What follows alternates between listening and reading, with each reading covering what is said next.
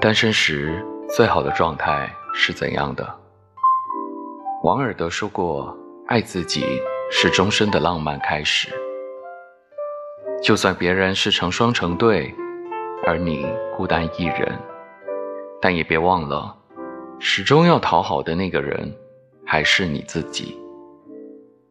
你一个人的时候，可以看书、看电影、逛超市、去旅行。”也可以看画展、吃火锅、发呆、唱歌、去看海。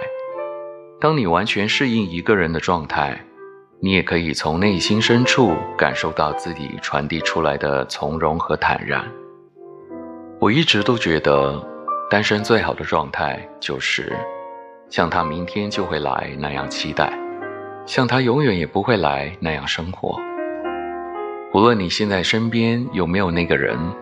你都要朝气蓬勃的、满怀希望的、热气腾腾的努力去生活，去过好余生。